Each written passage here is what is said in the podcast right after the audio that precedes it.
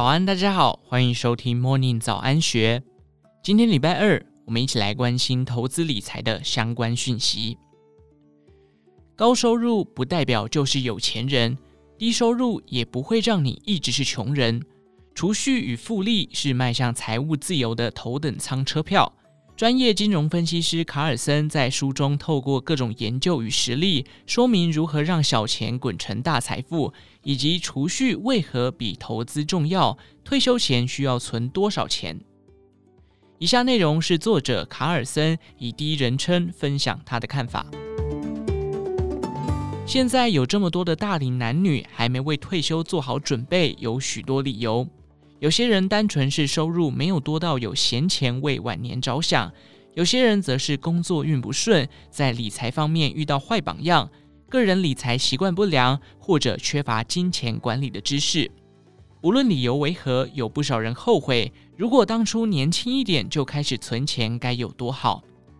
四十或五十岁才开始存退休金并不理想，但也不代表注定失败。如果比较晚才开始规划退休，还是可以采取几个步骤，替退休后的人生筹措财源。只要做几件可能让你不太舒服的事，同时停止浪费时间。年纪较长才开始存钱，有几个潜在的优势。例如，你应该是处在收入的巅峰期，孩子很可能已经离家，不再靠你赚钱来养。空巢族可以把原本给孩子的大学学费或其他费用存起来。此外，你可能已经还清贷款。如果多年来你一直在偿还负债，现在就可以马上把这笔钱转去储蓄。你可能会为了追赶进度而禁不住诱惑，投入高风险的投资标的。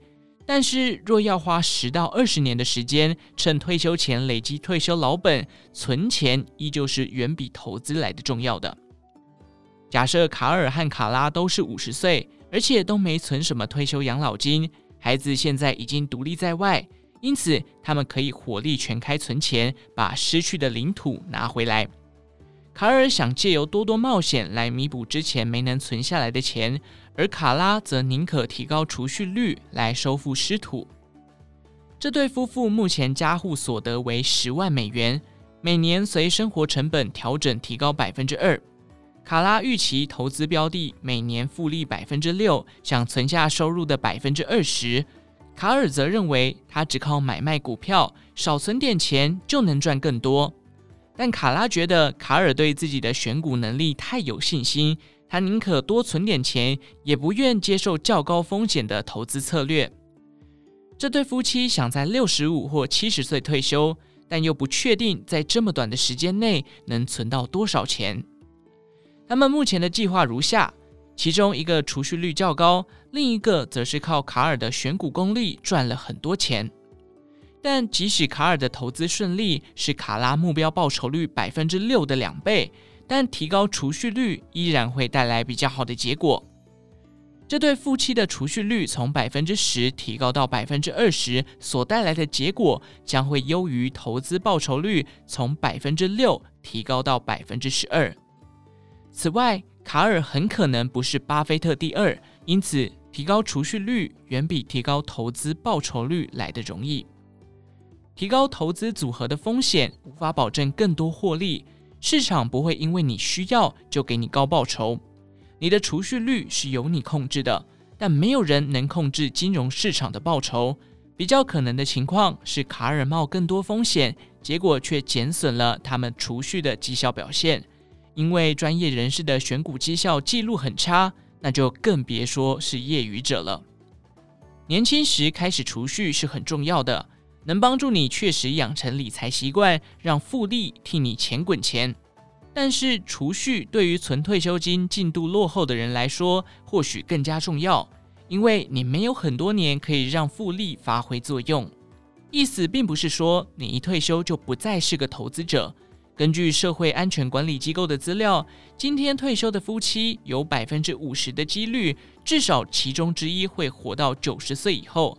意思是你退休后还是有至少二十到三十年的时间来管理你的钱。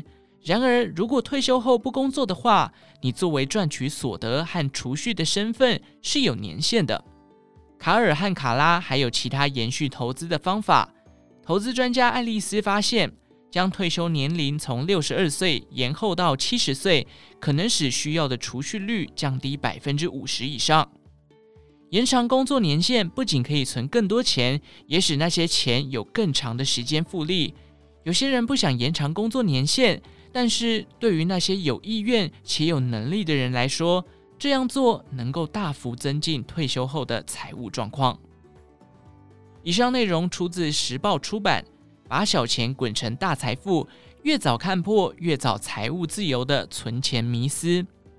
详细内容欢迎参考资讯栏下方的文章连结，也欢迎您订阅金州大耳朵的频道。